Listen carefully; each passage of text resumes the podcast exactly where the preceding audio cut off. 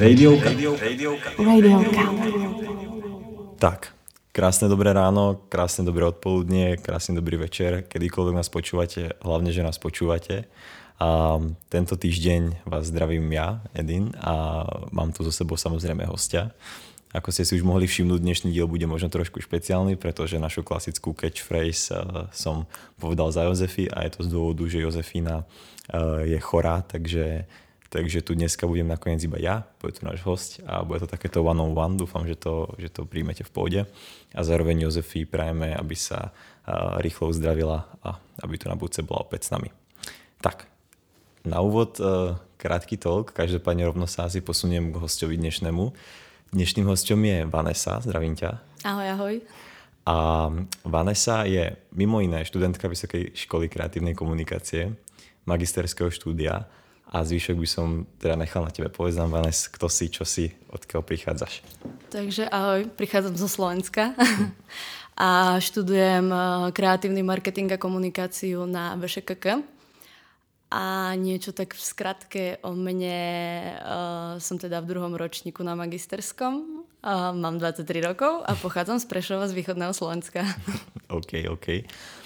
Čo je vlastne veľmi zaujímavé, čo som sa dozvedel, alebo čo sme sa bavili vlastne ešte off, off record, je, že ty si teraz na magisterskom štúdiu marketingu, ale to vlastne není tvoje úplne pôvodné zameranie, alebo respektíve je to nové tvoje zameranie. Takže povedz nám, čo si študovala predtým, ako sa dostala k tomu, ako ťa to teba zbavilo a ako sa potom dostala k tomu, čo študuješ teraz? Takže moje prvotné štúdium bolo v Trnave na univerzite UCM, Univerzita Sv. Cyrila Metoda kde som vlastne študovala európske štúdia a politiky, čo je viac menej zamerané na um, slovenskú politiku, slovenskú ústavu a všetky tieto veci. A potom je to zamerané na Európsky parlament a vlastne európske politiky od hospodárstva cez, ja neviem, všetko možné. Uh-huh. Čo sa týka toho je to fajn, ale extrémne ma to nebavilo. Keďže okay. ako myslím si, že riešiť slovenskú politiku je extrémne zložité a je to kauza za kauzou, do ktorej sa nikto nechce namočiť a myslím si, že ani to nie je nič pre mňa. Preto som sa nejako rozhodla, že chcelo by to niečo iné. Uh-huh. A keďže som pracovala viac menej popri škole v Prahe v jednom korporáte, mm. kde som ako tak nejako pričuchla k tomu marketingu, tak som si povedala, že ono by to možno bolo fajn aj ísť študovať. Mm-hmm. A keďže síce mám vyštudované politiky, ale s tými politikami sa spája aj ten marketing nejakých politi- politických strán, ak by náhodou niekedy do budúcna, takže si myslím, že akože ono to nie je až nejako úplne od veci. Mm-hmm. Tak e, som sa nejako začala rozhliadať, že čo by sa dalo, kde by sa dalo prišla som teda, keďže som už pracovala v Prahe, tak som si nejako pozerala, kde by to šlo. No a cez kamaráta som sa dozvedela o VŠKK. Uh-huh. A tak teda som sa prihlásila a zúčastnila sa pohovoru a vyšlo to. Tak odvtedy tu vlastne študujem. OK, takže vlastne teraz je to tvoj, ak správne počítam, druhý mesiac v marketingu. Mm. Počkaj, ako keby tak v štúdiu marketingu. Štúdiu marketingu, tak, tak, tak, áno. áno jasné, no, okay. takto druhý mesiac. Prvý rok bol celý online, teraz už je to druhý rok. Vlastne ty si teraz už vlastne... Áno, v, ja končím ma, teraz. Jasné, ty už končíš, ospravedlňujem sa, takže, takže tak, no jasné, takže to už Áno, ale som tu asi piatýkrát v škole, takže okay, okay. stále som nováčik. A keď to na to rovno možno nadviažem, ako bolo pre teba ten prvý rok na novej škole, ako keby zrazu byť online, bolo to pre teba pozitívne, negatívne, ako si to vnímala? Ako na jednej strane si myslím, že ten online je v niektorých veciach pozitívny. Človek akože stíha mať aj nejakú prácu popri tom, stíha sa venovať aj iným veciam, ktorým akože bežne, keď sa musí chodiť prezenčne, tak proste na to nemá čas. Ale ako ja ako nováčik, keďže som prišla na novú školu do nového mesta, to bolo trošku ťažšie, keďže som nepoznala spolužiakov, nevedela som sa na koho sa obrátiť, čo s kým riešiť. Ale ako musím uznať, že čo sa týka mojich spolužiakov, tak veľký palec hore, lebo sú to super ľudia a som rada, že som ich mohla spoznať. A myslím si, že stačili nejaké dva týždňa a začali sme to zvládať všetci v pohode cez ten online. S niektorými sa mi podarilo aj stretnúť behom toho, ako bola online výučba. Uh-huh.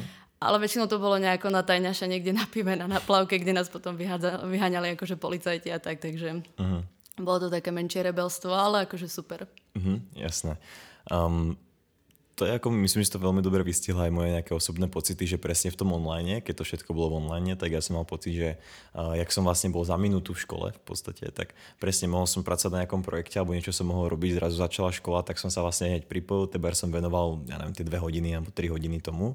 A potom, jak náhle to skončilo, tak som sa vlastne odpojil a hneď som sa mohol teber začať venovať niečomu ďalšiemu alebo tak. A mal som pocit, že že mi to dávalo extrémny zmysel, že ten deň, tie dni boli extrémne vlastne produktívne, keď uh, som si to tak ako naplánoval ten bars. A teraz presne je to vlastne to, že extrémne mi robí ma zaskočí vždycky, že ježiš, za hodinu mám prednášku, za pol hodinu mám prednášku a vlastne nerátam vôbec s tou cestou. Takže teraz som taký uh, z toho, z toho domilený, ale, ale bohužiaľ je to tak. No. Ono najhoršie je tá cesta práve, práve. ešte pre mňa, keďže ja nemám ani šajnu niekedy, ako trvá dlho sa dostať niekam tým okay. metrom a tým všetkým. Takže o to extrémnejšie je pre mňa si to vyrátať a mať akože ten deň fakt produktívny a nemeškať, alebo proste stihnúť viacero veci naraz. Uh-huh. Možno, čo by som sa opýtal, aby vedeli naši poslucháči, uh, aký obor študuješ tuto na VŠKK? Kreatívny marketing a komunikáciu. Kreatívny marketing a komunikáciu. A uh, čo by si, čo ťa zatiaľ, dajme tomu, ako najviac z toho marketingu možno zaujalo, alebo kde sa vidíš, čo, čo, čo ťa baví, kde sa vidíš, čo by si rada robila teda v budúcnosti, ak by to bolo s marketingom spojené? Ono je to dosť dobrá otázka. A keďže pre mňa je úplne všetko nové, tak mňa viac menej v tej škole baví zatiaľ asi všetko. Všetko má pre mňa nejaký význam, keďže veľa vecí neviem uh-huh. a mhm. som dosť pozadu za svojimi spolužiakmi. Ale akože momentálne sa asi tak najviac venujem tomu marketingu cez sociálne siete a ohľadom toho online marketingu. Uh, tak e, zatiaľ sa asi vidím najviac v tom. Ale to je ešte ťažko povedať, keďže ešte sa to iba nejako rozbieha. Uh-huh. O, prišiel tam nejaký taký moment, niečo, nejaké, že aha moment, alebo niečo také, že bars, uh, niečo, čo si si myslel o marketingu, je nakoniec nejako inak, alebo naopak niečo sa ti potvrdilo, alebo niečo proste ťa ako keby, že ako prekvapilo, alebo niečo podobné? Pre mňa bol marketing ako veľmi zaujímavý a myslela som si, že stále som ho brala ako takú nejakú kreatívnu sféru. Uh-huh. Ono reálne je za tým dosť veľa aj iných vecí, ktorý, o ktorých som ja nevedela. Samozrejme, keď teraz máme tie hodiny a učí sa všetky tie poučky a tak, tak už mi to dáva trošku väčší zmysel a už to ide trošku do tej väčšej hĺbky. Takže už tomu chápem trošku ináč a zároveň sa na to ináč pozerám. Ale akože myslela som si, že to je jednoduchšie reálne uh-huh, a reálne za tým stojí fakt veľa práce. ok, no to je, to je asi fakt pravda. Um, ja sa trochu na chvíľku vrátim ešte k tomu, k tým tvojim európskym štúdiám vlastne na tom Slovensku, pretože um, tam mne to príde ako veľmi zaujímavé osobne, pretože ako za prvé viem, čo je slovenská politika zač a proste, ale uh, možno mi povedz, že vlastne uh, ty si teda povedala už, že ťa to akože vlastne až tak nebavilo že tá politika je zložitá. A môžeš povedať tebars, že čo, čo na tej škole bolo tebars nejaké také akože fakt, že zaujímavé, čo by si možno vypichla, alebo že, že čo vlastne títo študenti tebars tam, ako čo sa tam tebars riešilo, ako asi najzaujímavejšie je to, že ten človek nahliadne do toho, ako to reálne funguje. Ten mhm. slovenský parlament radšej vynechám, lebo to nefunguje vôbec. No. Ale ten, ten európsky štýl proste toho riadenia je podľa mňa celkom fajn, aby ľudia vedeli vôbec, čo to je, ako to je a ako to beží. S tým, že my v dnešnej dobe sme viac menej riešili tú bezpečnosť Európskej únie, ako sú tie teroristické útoky a proste všetky tieto veci, ako prečo, na čo, za čo a ako sa vlastne s tým vysporiadať a ako vlastne chrániť tú Európsku úniu. Takže si myslím, že práve veľa ľudí nadchne to, že tá bezpečnosť a celkovo tá bezpečnostná politika, lebo terorizmus je stále taký wow efekt uh-huh. v dnešnej dobe a myslím si, že asi najviac ľudí baví to, ale potom sa tam nájdú aj takí ľudia, ktorí ktorí idú vyslovene len za tým, aby pracovali niekde na ministerstve a pečiatkovali papiere a robili v štátnej sfére, mali stály plat a uh-huh. nemuseli absolútne nič riešiť. Uh-huh. Takže ono si myslím, že je to skôr pre tých, ktorí akože sa nemusia nejako extrémne snažiť a potom sú to, je to pre tých, ktorí sú extrémne ambiciozni a chceli by sa dostať do toho Európskeho parlamentu, čo si myslím, že je celkom fajn uh-huh. a veľmi zaujímavé. Um, veľmi zaujímavé to určite je, pretože ono paradoxne vlastne tá Európska únia uh, hrá veľkú rolu v našej dnešnej ako keby politike a uh, stále to síce funguje, takže máme tie svoje lokálne vlády, ale proste ten Európsky parlament predsa len ako, chcem povedať, že drží kasu, ale proste ako vo veľkom do toho nejakým spôsobom zasahuje. A mám taký pocit, že a ten pocit môže byť aj milný samozrejme, takže uh, asi každý je na tom inak to, to, tým vzdelaním, ale určite, určite ako veľká, veľká časť ľudí teda ako vie o tom, že Európska únia, ako tam je parlament, vie, že niečo rozhodujú, ale vlastne nemá vôbec ani poňatia, že ako to presne funguje, alebo že ako, kto má aký hlas a tak ďalej. Možno vedela by si nejako v skratke toto opísať, že ako to funguje. Teda, keby niekto to teraz počúva, že by si ono takto ako veľmi v jednoduchosti vysvetlila. Ako úplná jednoduchosť. Hlavne tam nie je žiaden bordel a funguje to na úrovni. Aj nikto tam mhm. nepríde a nezjape po niekom. A ako, nám sa zhodou okolností, keď sme tam boli, boli sme tam na exkurzii zo školy, nepodarilo úplne vidieť, ako, ako to prebieha. Uh-huh. Nakoľko sa vtedy rokovanie presunulo do Štrásburgu, mám pocit, uh-huh. keďže oni rokujú na dvoch miestach. Takže ako reálne videli sme len parlament, videli sme ako nejakú simuláciu, ako by to mohlo fungovať a ako ono, veľký rozdiel medzi tým nie je. Je tam rozdiel len v tom, že má to úroveň. Okay. Keďže mala som tu čas vidieť aj český parlament ako zasada a tiež ako je to brutál. je to extrém. Tam sa rozdávajú facky. nadávky, facky, každý vrieska, každý skače pred každého, takže je to celkom zaujímavé. Chápem. Um, možno ako ja sa nebudem tváriť, že som nejaký ako expert na Európsku úniu. Ako ja asi osobne tento projekt uh, ako podporujem, pretože mi príde, že um, minimálne pre Slovensko, ako keby, keby, si, keby sa zamyslím nad tým, že, pretože som zažil vlastne, odkedy sme do tej Európskej únie ako prišli a kde ta, ako vyzerá proste hlavné mesto, ako vyzerajú proste nejaké pamiatky a tak ďalej, ako proste tá krajina ide nejakým spôsobom hore v tej životnej úrovni. Takže myslím si, že keby napríklad tento projekt nebol, tak asi Slovensko by na tom bolo ako veľmi, veľmi ešte pozadu. Určite. Takže ja som ako docela supporter a zaujímalo by ma, možno povedz aj mne, alebo celkovo, že ako sú tam rozdelené tie hlasy. Že ako my ako taká malá, malá krajina, ako ono to je asi celá triviálna informácia, ale možno um, to budeš vedieť tak pekne vysvetliť, že ako, ako proste, ako viem, že napríklad Veľká Británia bola veľký hráč, mala asi veľký, veľký hlas. Hej, teraz ona to odišla, uh, ako to zmenilo, alebo proste ako to funguje. Ako, čo môžeme my dokonca v tej Európskej únii teda zmeniť uh, z pozície toho malého štátu? Potrebujeme ako sa spojiť s ďalšími mnoho malými štátmi teda, alebo nejakým veľkým? O, ide o počet obyvateľov. Okay. Od počtu obyvateľov sa potom odvádzajú vlastne poslanci, ktorí sú volení do Európskeho parlamentu. Uh-huh. Teraz uh, myslím si, ako Češi nebudú nejako extrémne vedieť, čo sa stalo, ale u nás tam bol ten štvrtý poslanec, ktorý bol zvolený uh, v rámci posledných volieb, ktoré boli. Uh-huh. Lenže bol zvolený ako náhradník, pretože sa čakalo, kým vlastne Veľká Británia vystúpi z Európskej únie. A uh-huh. on bol zvolený bol ako 14. člen, ale vlastne sa čakalo, kedy bude ten Brexit a až po tom Brexite mohol vlastne ísť do toho parlamentu a začať uh, byť ako plnohodnotným poslancom a rozhodovať, čo kde, ako prečo, na čo, za čo. Uh-huh. Takže tak. Najväčšie, najväčšie slovo má asi Nemecko. Nemecko určite. Uh-huh. Ty, ako, nie, nie som si úplne teraz presne istá, koľko ich tam je, ale mám taký pocit, že tam ich bude vyššie 70-80 uh-huh. a možno aj viac, asi aj viac. Čo si ty osobne ako človek, ktorý to teba nejakým spôsobom študoval, myslíš o nejakej ako, ako správnosti tej Európskej únie v zmysle, že uh, ako sú určite nejaké názory o tom, že to je nejaká ako keby tyrania, tyrania, tyrania Bruselu, alebo že, že ako keby strácame tu nejakú vlastnú uh, ako suverenitu. Ne, uh, čo, ne, že viem, ale myslím, že som čítal, že ako keby ako vo výsledku, ako ten úplne posledný ako keby krok tej únie, ten cieľ je vlastne nejaká jednotná ako keby ako politika. Takže čo si napríklad ty to, toto ako keby, ako, ako si ty sa k tomu stávaš? Vnímaš to pozitívne, negatívne? Ako celú Európsku úniu ja vnímam pozitívne, pretože ako si vravel, to Slovensko je malé. Je veľmi malé a bez Európskej únie by sme boli si myslím, že na tom zle, nakoľko vieme, ako to na Slovensku funguje. A aj e, keď vlastne napríklad máme nejaké dotácie z Európskej únie, aj tie sme schopné roz, rozkradnúť a vlastne dať na nejaké veci, ktoré absolútne nie sú potrebné. Takže si myslím, že e, ak by ani nebola tá Európska únia, tak si myslím, že Slovensko by bol taký malý mafiánsky štát. Aj ono v podstate aj teraz je a ešte stále nejaká mafia. Ale myslím si, že by to nebolo úplne fajn. Uh-huh. Takže tá Európska únia je podľa mňa fakt ako super a hlavne sa mi páči ten celok tej integrácie.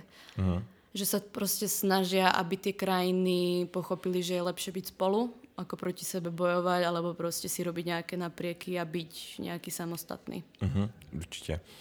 Mm, ako možno tá Európska únia, alebo možno je to naozaj, ako si povedal, docela fakt zaujímavá téma, ako sa rieši tá bezpečnosť, alebo respektíve ako si sa to vy aspoň učili, čo Európska únia môže robiť, alebo čo robí v súčasnosti voči nejakej tej bezpečnosti a voči ako celkovo tejto téme teroristických útokov a podobne. Čo sa týka tej bezpečnosti, tak vlastne Európska únia má vypracované nejaké smernice, ktoré sa, akož, ktorých sa držia, ale viac menej to nechávajú na jednotlivých štátoch. Uh-huh. Pretože si povedzme pravdu, na Slovensku nehrozí asi žiaden teroristický útok, na rozdiel od nejakého Paríža, Bruselu alebo proste týchto väčších o, miest uh-huh. a väčších štátov a hlavne, kde sú zastúpené uh, tie väčšie international jednotky, ako je u nás na Slovensku. Uh-huh. Ale uh, dajme tomu napríklad, keď bol teroristický útok v Paríži, tak uh, Francúzi, Francúzi sa rozhodli viac menej, že, uzav, nie, že uzavrú hranice, ale začnú sledovať viacej ľudí z tretich krajín. To uh-huh. znamená, že boli sprísnené opatrenia na vonkajších hraniciach o, vlastne krajiny. Uh-huh. Ale viac menej bezpečnosť je ponechávaná na samotné štáty. Oni sa rozhodujú, um, ako dlho bude uzavera hraníc, oni sa rozhodujú, ako, čo bude proste na tých hraniciach, takže viac menej je to individuálne. Uh-huh. Samozrejme, my Češi a Slováci sa s tým asi veľmi nestretneme.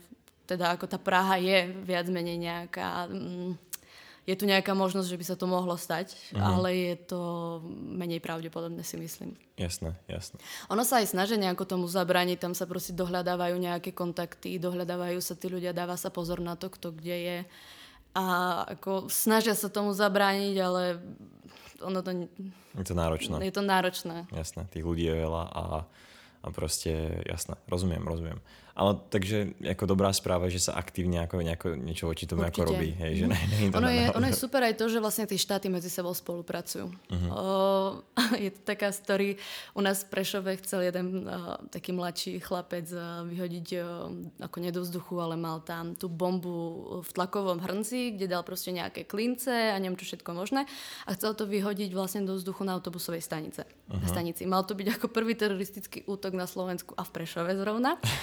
S tým, okay. že jeho dokonca chytili, ale chytili ho tu v Prahe a bol súdený aj tu v Prahe za teroristický útok, ktorý chcel spáchať na Slovensku.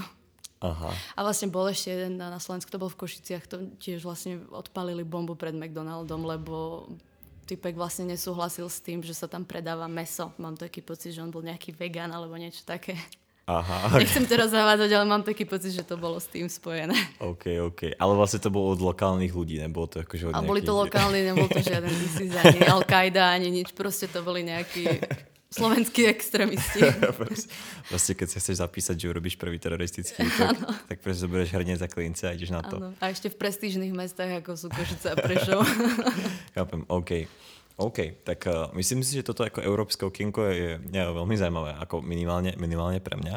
A um, ako ja som celkovo veľmi, veľmi zvedavý, že ako to pôjde ďalej. Čo si myslím, že ako ten projekt je fakt super a veľmi to môže ako pomôcť ako celej tejto osobne ma fakt ako e, zaujal ten Brexit, že proste jak, jak ukončili a teraz aspoň krátkodobo sa im to docela vymstilo, myslím, alebo že majú, majú s tým proste obrovské ako náklady a, a, a, a príde mi to taký ten paradox tej populistickej politiky, že vlastne ak úplne hovorí, hovorí niekto ľuďom, že musíme proste vystúpiť, lebo nám proste berú strašne veľa peňazí a tak a potom tí ľudia sa na to namotajú a vlastne vo výsledku to vystúpenia toto ich stojí ešte viacej a teda sú s tým nejaké fakt komplikácie. Takisto samozrejme o, tomto, o, tomto, o tejto téme by som mal mať načítané o mnoho viacej, takže uh, neprezentujem to, že to takto je, ale tak som sa na to nejako ku mne dostalo, že proste majú s tým teraz... Ale ono to tak v podstate aj je. Keď okay. sa pozrieme na tú Britániu, tak oni sú fakt ako teraz to tam je to jede zaujímavé. riadne. Hlavne aj ten benzín napríklad teraz mm. čekalo sa mm. proste 7 hodín na to, kým si niekto natankuje a radšej si bral aj kanistre, aby vôbec ten benzín mohol ešte mať na ďalšie dni. Mm. Oni si viac menej podľa mňa neuvedomili to, aký fakt dopad to môže mať. Mm-hmm. A hlavne tým, že mm, zakázali vlastne vstup na občianský preukaz. Mám taký pocit, že teraz od oktobra už musí mať človek, ktorý cestuje z Európskej únie do Veľkej Británie, musí mať pas. Mm-hmm. A zároveň si neuvedomili aj, ani to, že tí kamionisti, alebo proste tá akože lacná pracovná sila, ktorú uh-huh. tam mhm. vykonávali hlavne Poliaci, Slováci a podobne, uh-huh. umývanie riadov a tak, im to nemá teraz kto robiť. Uh-huh. Lebo proste oni to robiť nechcú, lebo to nie je už ich štandard uh-huh. a chýbajú im na to ľudia. Pretože uh-huh. aj tí ľudia, ktorí tam boli, tak museli niektorí odísť, lebo nejaké problémy s tými vízami a neviem čím všetkým možným. Viem, že musel tam mať človek, neviem či odrobených, alebo žiť tam neviem koľko rokov, aby uh-huh. tam vlastne mohol zostať. Jasné. Takže oni si to sami skomplikovali. Uh-huh. No to je, to je vlastne jedna z tých vecí, čo som, čo som presne počul, že presne oni sú, oni už boli ako, ne že ičkaní, ale proste boli naučení, že oni robia proste tie vyššie ideálne kancelárske pozície a tak ďalej tak ďalej. A práve tieto ako keby fakt, eh, dajme tomu tie manuálne veci alebo tá, tá lacná pracovná sila, na ktorá sa využíva, práve robili tí pristiavalci, pretože pre nich tá Libra bola ako keby stále veľmi atraktívna. No a ako ako som zvedavý, ako sa s tým ako pobijú, pretože ako úplne by som neočakával, že ľudia, ktorí sú zvyknutí na také platy a na taký štýl práce teraz ako budú ako dobrovoľne ako prechádzať do týchto zamestnaní, ktoré sú ako fyzicky veľmi náročné a ako ani už nie sú nejako atraktívne. Oni hlavne akože nečakali, že to takto dopadne. Oni si mm. mysleli tým, že sú veľmoc, že to bude proste všetko v pohode a mňa to celkom aj baví kvôli tomu, lebo ja tam mám aj známych, ktorým sa tam ako podarilo zostať. Uh-huh a oni sami vravia, že nevedia už, či majú ostať alebo vrátiť sa domov, lebo že je to tam také všelijaké. Ale uh-huh. boli to práve tí pracovníci, ktorí robili v skladoch, uh-huh. dokladali tovar a uh-huh. za pásom a podobne. Jasné, jasné, jasné. Jako ja poznám takisto veľa ľudí, ktorí tam išli aj nejakú kratšiu dobu a proste uh, ako vo výsledku sa im to oplatilo, pretože presne ten kurz a všetko, že ako bolo to fajn, ale ale, ale to bol práve ten jediný dôvod, prečo vlastne tam ako keby chceli ísť, že, že ako keby si mohli nejako prilepšiť.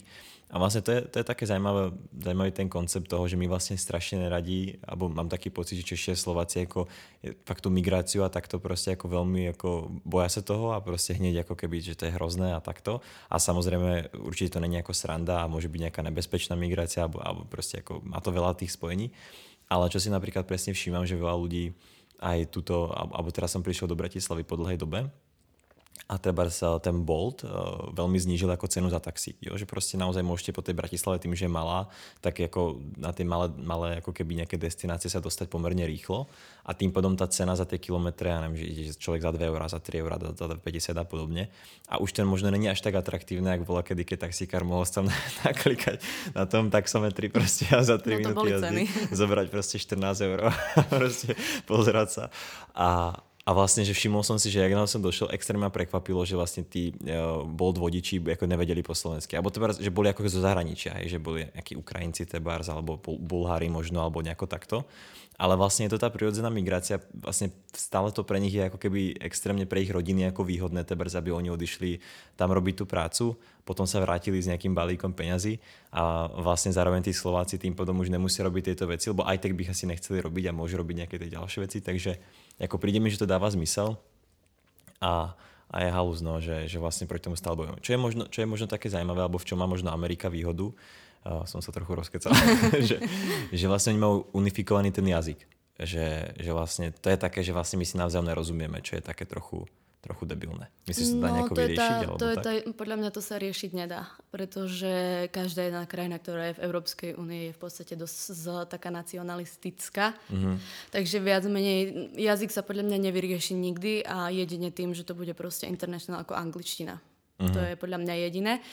Ale ako jediné, o čo sa... Te, alebo jediné. Najviac, o čo sa Európska únia momentálne snaží, je euro. Jednotná mena. Uh-huh. Ale čo si myslím, že by úplne veľa vecí uľahčilo. Ako, hlavne sa ľudia toho boja, lebo u nás akože tým, že sa prijalo euro na Slovensku, takže sa zdražilo. Uh-huh. A akože je pravda, že ten štandard sa nejako viac prispôsobil Európskej únii ale je to trošku drahšie samozrejme, ale akože svojím spôsobom, keď niekam chceme patriť, musíme sa trošku prispôsobiť a trošku ako tomu aj prispôsobiť tú politiku a všetky tieto veci, čomu sa vlastne Češi dosť tak zdrhajú, alebo teda nechcú. Hmm. Ako na jednej strane to chápem, ale na druhej strane mňa ako Slovenke, kebyže prídem do Česka, môžem platiť eurami, by som si povedala, že wow, pretože môj väčší problém je to, že nemám hotovosť uh-huh. a neviem, kde mám vybrať a vždycky prídem a ideme niekam a nedá sa platiť kartou, takže uh-huh. bolo by to fajn, keby toto euro bolo. Ale akože stále sú to veci, ktoré podľa mňa sa budú ťahať roky, kým sa to všetko dotiahne. Jasné, jasné. Uh, učili ste sa, alebo vieš aj na to nejaký ako keby možno, že ten akademický pohľad, prečo je pre tú Európsku úniu to euro nejakým spôsobom dôležité, okrem nejakej našej pohodlnosti, Uh, alebo no je to viac menej je to o tej pohodlnosti. Okay. A teda vlastne čím viac štátov má to euro, tak tým je vlastne to euro silnejšie aj. Okay. A hlavne si myslím, že ako my, čo sme sa učili, alebo ako nám to vysvetľovali, tak hlavne ide o tú pohodlnosť, keďže sa snažíme vytvoriť akože nejaký celok, tú Európsku úniu, a aby tá celá Európska únia medzi sebou fungovala nejako zjednodušene. Uh-huh. Pretože je dosť zložité si myslím obchodovať, ja neviem, ako Slovensko s Poľskom a proste posielať do Poľska zlo- zlote. Uh-huh a stále tie prevody, stále tie akože, kurzy, a kurzy a všetky tieto, všetky tieto veci riešiť je podľa mňa dosť extrém. Ono keď si všimneme napríklad Česká koruna a euro, ten kurz tam proste stále kolíše. Uh-huh. Niekedy sa neoplatí proste vybrať o, ani euro, alebo proste míňať o, uh-huh. Nákup a potom predaj. Nikdy neviem, čo je čo a kedy čo dostanem. Ale viac menej akože je vidno, že to stále kolíše. Uh-huh. Niekedy sa neoplatí platiť proste kartou, kde máme eurá a niekedy proste dostaneme za tie eurá viac akože českých korún. Takže hej, hej. to stále nejako kolíše. Jasné, jasné. Ja si pamätám ešte, ja už teraz ako keby som úplne, tým, že už tu žijem ako nejakú dlhšiu dobu, tak už som úplne ako konvertoval na tie koruny, že vlastne uh, ako skôr ma zaskočí, keď mám nejakú platbu v eurách a, a už som sa to vás naučil, ako sa čo najvýhodnejšie ako zmeniť. Dám ti takú radu. Uh, v, radu, keby som guru.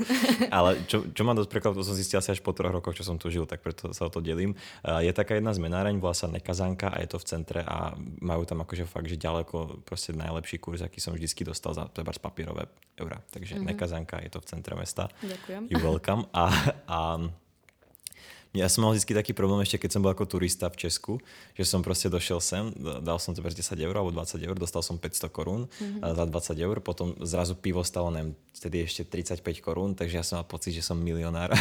proste, zamenil som si proste, neviem, a, a proste som to utracal strašne ako monopoly peniaze, tej koruny a potom som strašne veľa minul, úplne som nechápal, že jak som mohol toľko minúť, keď všetko je také lacné. A, a tak, no. A teraz, ak uvažujem v tých korunách, čo som si ale všimol, čo je, čo je možno fakt zaujímavá taká vec, um, že v tom Česku, jak je to otočené na tie tisíce a stále ako keby tie 10 tisíce, 20 tisíce, 50 tisíce a tak, tak proste mám pocit, že aj menší obnos peňazí je, možno sa pohybujem v študentských prostrediach, ale že aj menší obnos peňazí je pre ľudí stále ako keby taký, že OK, že proste napríklad mám taký pocit, že keď niekomu povieš túto, že niečo ti pomôže, ja neviem, odnie, preniesť niečo a dáš mu za to akože tisíc korún, alebo ja neviem, som hovorím čistý príklad, tak povieš, že OK, dobre, jo. Ale keď napríklad na Slovensku povieš niekomu, že dám ti to dva, ako 20 eur, alebo 30 eur, 40 eur, to je, tak povie taký, že... No, no ja to presne takto vnímam. No, no, že presne. proste aspoň, že aspoň kilo chce, alebo vieš, alebo aspoň 50 proste, alebo ja neviem. No, keď, keď niekomu povieš, vieš, že dostane tisíc eur, tak si povieš, že hm, tisíc, ale povieš 25 tisíc, Hey. Tak už si povie, wow, to je super. Hej, hey, presne, presne, presne. No aj keď sa niekto pýta, keď, ako, aké sú tu platy, tak mm-hmm. vždycky to poviem v korunách mm-hmm. a mhm. ten človek ako na Slovensku sa zamyslí, že oh, to, je, to, to je dosť veľa. ja hovorím, že no nie je, že si to pri, prepočítaj a potom aha, veď to je dosť málo. Hey, no. hey, hey. Dobre, no tak uh, trochu sme sa zavrdli do, tej, do, tejto, do tejto témy, ale, ale myslím si, že, že je super. Čo ty a uh, tvoj voľný čas, čo rád robíš vo voľnom čase popri štúdiu, alebo dajme tomu, keď zrovna nejsi, nejsi v práci alebo v škole? Uh, môj voľný čas, tak uh, momentálne je ho už menej, okay. ale väčšinou, akože mám rada cestovanie, dosť veľa som niekedy cestovala, teraz tá korona, tak už je to také dosť obmedzené uh-huh. a hlavne športy. Uh-huh. To je asi celý môj voľný čas, ktorý, ktorým tu trávim. OK, a aký typ športov? Uh, tak ja by som to nazvala ako extrémne športy, keďže je ich viac. Mám tam uh-huh. ski alpy a splitboarding a potom sú to bajky. Uh-huh, uh-huh. Takže väčšinou takto. Uh-huh. A ešte nejaká turistika, lezenie a všetko s tým spoločne. Taký outdoor. Jasné, OK. To je inak e, zaujímavé, pretože vlastne tá moja kolegyňa Jozefi, uh, ona bola profesionálna lyžiarka, takže ona určite, keby ako túto za to spomenie, tak máme to úplne, to je vždycky téma číslo jedna. Ako sa k tomu možno dostala? Ako je to náročné sa dostať na takú úroveň, kedy človek môže ako sadnúť tebe na nejaký extrémny bike a, a proste zísť nejaký, nejaký extrémny ako... No základ je vedieť bicyklovať, to určite. Okay. Ale... To napríklad viem, takže... ale ako aj tak neviem, či by sa ako sa nezabil ako tie verzie. Ako najlepšie mať uh, kvalitný bicykel. Okay. To je určite, čo je v dnešnej dobe dosť veľký obnos peňazí. Uh-huh. čo, čo to vychádza tak kvalitne? Ako fakt taký nejaký, že už... Akože nemusí to byť ten top, top, top, ale proste nejaký taký, že od ktorého by sa malo začať proste ideálne aspoň. Ako ja mám nejaký teraz iba, je, je dobrý, ale nie je to nejaký top top, ktorý by som chcela, ale tak dajme tomu, že sa to pohybuje od nejakých tých 2000 eur vyššie určite. Uh-huh, Na koruny uh-huh. to teraz prepočítať neviem. Okolo A 50, nejakých 50 tisíc, no. Dobre. Ťažká matika. Takže okolo tých 50-60 tisíc. Uh-huh. Ale to už sú také bajky, ktoré sú fajn, ale trošku by som akože, no, dala by som tomu ešte viac. Takže ešte, ešte nejakú vyššiu triedu, No, hej? hej, určite. Akože tie úplne top bajky stojí nejakých 4-5 a tie mm. úplne top top bajky sú za nejakých 10 tisíc. OK, Dajme OK. tomu. Ale tak tu už sú skôr akože len kvôli tomu, že je to značka. OK, jasné, jasné. Dobre, takže uh, vieš bicyklovať Áno. a máš kvalitný bicykel. Akože proste. Um, čo ďalej? No potom je tam ten splitboard. Čo to je? Uh, splitboard je... to sa ma každý pýta. Uh, splitboard je vlastne snowboard, ktorý keď uh, ideš hore, tak ho máš rozdelený na lyže. To je to split. OK. A vlastne je, je ako ski Alpy. Že v podstate vyjdeš hore na lyžiach, OK. stiahneš tie pásy, ktoré máš na spodku, ktoré ťa držia na tom snehu a spojíš ho v dosku a dole vlastne schádzaš na doske. OK, OK. Takže sa to volá ako splitboard. Aha, jasné, jasné. Uh, wow, OK. Tak to je, to je veľmi zaujímavé. Uh, každopádne, ešte, ešte k tomu, k tomu ako keby bicyklovi na chvíľku mm-hmm. seba vrátim. Um, takže ty normálne ideš aj tie ako extrémne downhilly proste a takto ako to normálne ty ako jazdíš? Úplne, úplne extrémne downhilly nie. OK. To, akože mám nejaký put seba záchovy, ale akože dá sa povedať, že už tie ťažšie veci áno. Mm-hmm. Ako každý si pod tým predstaví niečo iné, hej. OK. Keby tu teraz sedel niekto, kto jazdí downhill, tak ma možno vysmeje. OK. Ale akože už sú tam nejaké skaly, korene a tieto veci, takže si myslím, že už je to také extrémnejšie. Na ženu si myslím, že áno. OK.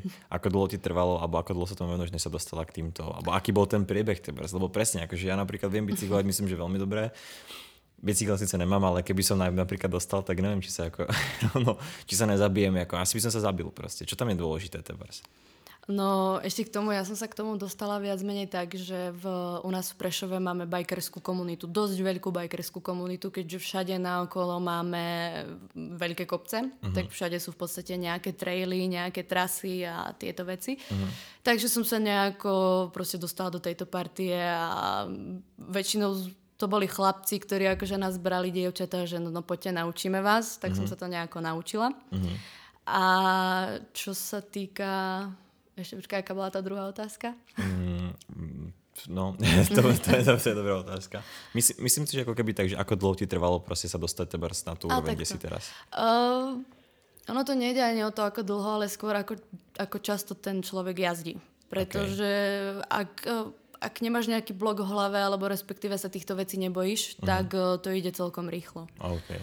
Ono väčšinou je najlepšie ako proste sa tam dostať a pustiť sa. Okay. A to je všetko. Potom ostatné sa už vyrieši samo. Buď spadneš, alebo to proste zídeš. Ale pre mňa je asi najlepšie to, keď o, sa niekto pustí predo mnou a vidím, sa. ako kopíruje ten terén a vidím, ako vlastne to ide. Uh-huh. O, veľakrát tam sú nejaké skoky, ktoré akože napríklad by som sa bála, ale v tej uh-huh. rýchlosti už proste nezabrzím, tak to proste dám. Okay. Ale vidím akože pred sebou, že niekto to už dal, že nie je to až tak proste hrozné. Jasné, jasné. Takže chápem. ako mne sa najlepšie jazdí, keď mám niekoho pred sebou. Uh-huh, jasné, rozumiem.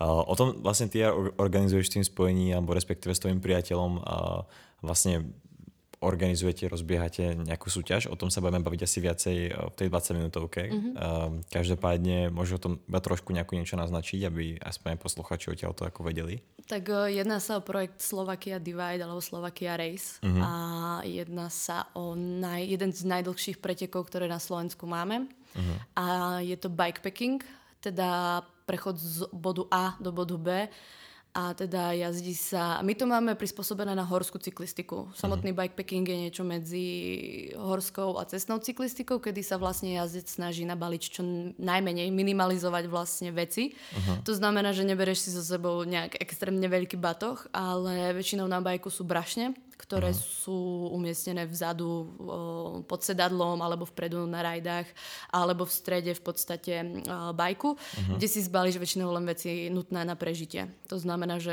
asi prehodnotíš to, v akej krajine si. Keď okay. si niekde v púšti, tak si nabalíš najviac vody. Jasné. Keď si niekde na Slovensku, tak väčšinou niečo proti mrazom a, a nejaký ten ešte servis na to, že keď nejak, akože nejaká súčiastka odíde, tak tak. Uh-huh. Ale ako celkovo je to veľmi zaujímavé, keďže mňa do toho tiež priateľ tak hodil, že pôjdeme na bike, uh-huh. no ale nepovedal mi, že to bude 100 kilometrov a ideme z bodu A do bodu B cez slovenské Rudohorie, čo je najviac opustený hrebeň na Slovensku, Aha. kde v podstate nič absolútne nie je, iba divočina a zver. A okay. u nás je veľa medveďov. Okay, okay. Takže ako tiež ma nejak do toho hodil a veľmi sa mi to zapáčilo. Je to taký iný druh dobrodružstva. Uh-huh. Ako dlho to trvá taký závod? No to je individuálne, záleží od toho, kto je ako namakaný. Uh-huh. Ale naši prví jazdci, ktorí tohto roku vlastne skončili na prvých miestach, to dávali za nejaké 3-4 dni. Okay. Ale reálne je to 730 uh, kilometrov okay. a okolo 15 až 16 tisíc metrov prevýšenia čo okay. je celkom dosť ako extrém. Uh-huh. OK. Dobre, určite sa o tom porozprávame potom ešte ako keby viacej do hĺbky aj o, o vašich plánoch uh-huh. a, a tak ďalej a tak ďalej, ako to všetko tento projekt nejakým spôsobom aktuálne funguje alebo bude fungovať, a, takže super. A, ešte možno povedz divákom v tomto diele alebo poslucháčom, kebyže chceli si o tomto projekte, že by ich to teba zaujalo, neviem, teba sa tomu venujú niečom podobnému, kde to môžu dohľadať? Tak e, máme webovú stránku Slovakia Divide uh-huh. a potom ešte na Facebooku máme skupinu Bikepacking e, Slovakia alebo taktiež Slovakia Divide a Slova- Slovakia Divide Race. Okay. A Talks sa mi zdá, kde sa vlastne môžu aj dočítať, e, ako sa tam ľudia radia, čo si zoberú a všetko ohľadom toho. Okay. Alebo môžu kontaktovať priamo nás, mňa alebo môjho priateľa Aleša. OK, OK, tak to je myslím si, dosť dobrý návod. Uh, vraťme sa ešte úplne na záver, vlastne čaká nás posledných pár minút. Uh, vraťme sa na záver teda k, tvojmu, k tvojej ceste v Prahe, uh, k tvojmu príchodu. Takže, aby som to zrekapituloval, opravom, ak sa milím, prišla si proste ceca pred rokom, ako vlastne pred rokom, jedným školským rokom a teraz začal druhý. Uh, píšeš diplomovú prácu, to si mi spomínala off record práve o, tomto, o týchto extrémnych športoch a marketingu, asi mm-hmm. v tom, že nejak to budeš uh, uchopovať a potom si začala pracovať aj ako keby stážovať v reklamnej agentúre. To, viem, že je to veľmi čerstvé, takže asi o tom ešte uh, nevieš možno až toľko povedať, ale tebars, uh, čo zatiaľ, čo zatiaľ bude tvoja aspoň náplň práca, alebo čo o tom dokážeš povedať? Takže dostala som sa vlastne do agentúry Social Mind, kde um, som na takej začiatočnej pozícii ako social media manažer uh-huh. a mojou úlohou je spravovať klientom účty, teda respektíve im vymýšľať content, uh, obsah vlastne celkovo, čo bude na tom účte. Ja som si osobne myslela, že to bude trošku ľahšie, keďže akože sama sa svojmu Instagramu venujem uh-huh. a mám tam nejaké ako spolupráce a všetko možné, tak som si myslela, že ono to asi nebude až také zložité. Opak je samozrejme pravdou. okay. Keďže som dostala svojich prvých viac menej už asi štyroch klientov a to som tam bola trikrát, tak som bola tiež tak hodená do tej vody, že plávo proste rob niečo. Uh-huh. A ako páči sa mi to, je to fajn a zatiaľ sa učím, no takže neviem viac o tom zatiaľ povedať, keďže som tam bola fakt len trikrát. Jasne. Ale dúfam, že to bude napredovať a že to bude veľká zábava. Jasné.